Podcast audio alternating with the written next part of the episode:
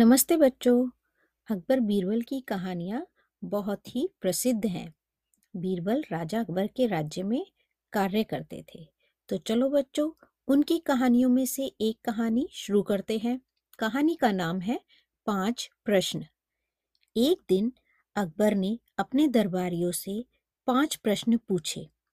उनका पहला प्रश्न था, सबसे श्रेष्ठ फूल कौन सा होता है? किसी ने भी तुरंत जवाब नहीं दिया। कुछ समय बाद एक दरबारी ने कहा, गुलाब का फूल श्रेष्ठ होता है। तो दूसरे ने कहा, कमल का फूल श्रेष्ठ होता है।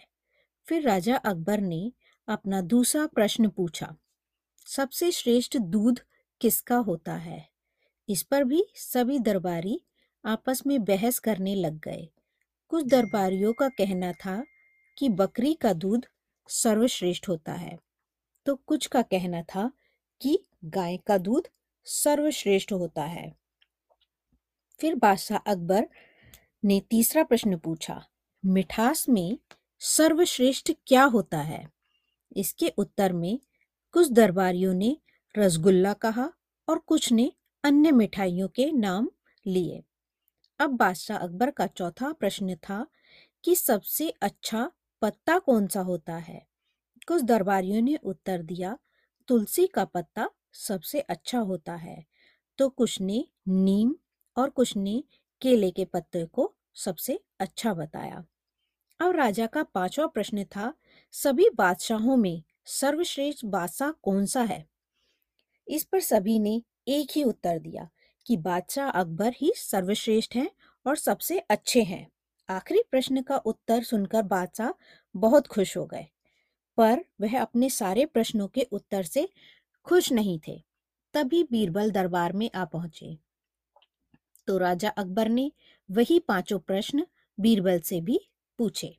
बीरबल ने बहुत बुद्धिमानी से उन्हें उनके प्रश्नों का उत्तर दिया।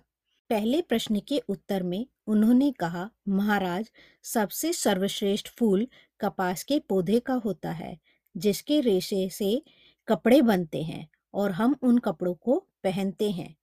दूसरे प्रश्न के उत्तर में बीरबल ने कहा, महाराज, माँ का दूध सर्वश्रेष्ठ होता है। माँ के दूध से ही बच्चे का समुचित विकास होता है। माँ का दूध एक नन्हे बच्चे के लिए जीवन के समान है। तीसरे प्रश्न के उत्तर में बीरबल ने कहा, महाराज, सबसे अधिक मिठास हमारी जीवा में होती है। जिससे हम अगर किसी को कुछ कड़वे वचन बोल दें तो वह उसकी ज़िंदगी में कड़वाहट घोल देंगे और कुछ अच्छे वचन बोल दें तो वह एक मिठास का काम देते हैं। चौथे प्रश्न के उत्तर में बीरबल ने कहा, पान का पत्ता सर्वश्रेष्ठ होता है। हमारे भगवान के पूजन के समय पान के पत्ते को प्रयोग में लाया जाता है।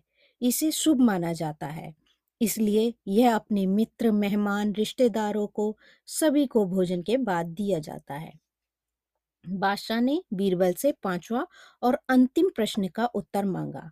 तो बीरबल ने जवाब देते हुए कहा, राजा इंद्र सर्वश्रेष्ठ राजा है। उन्हें वर्षा का देवता कहा जाता है। यदि वर्षा ना हो तो फ़सलें नहीं होंगी और फ़सलों के ना होने से कोई भी प्राणी जीवित नहीं रह सकता। फ़सलें हमारे वैभव, धन और सौभाग्य का प्रतीक होती हैं। बीरबल के इन जवाबों को सुनकर बादशाह अकबर प्रसन्न व संतुष्ट हो गए।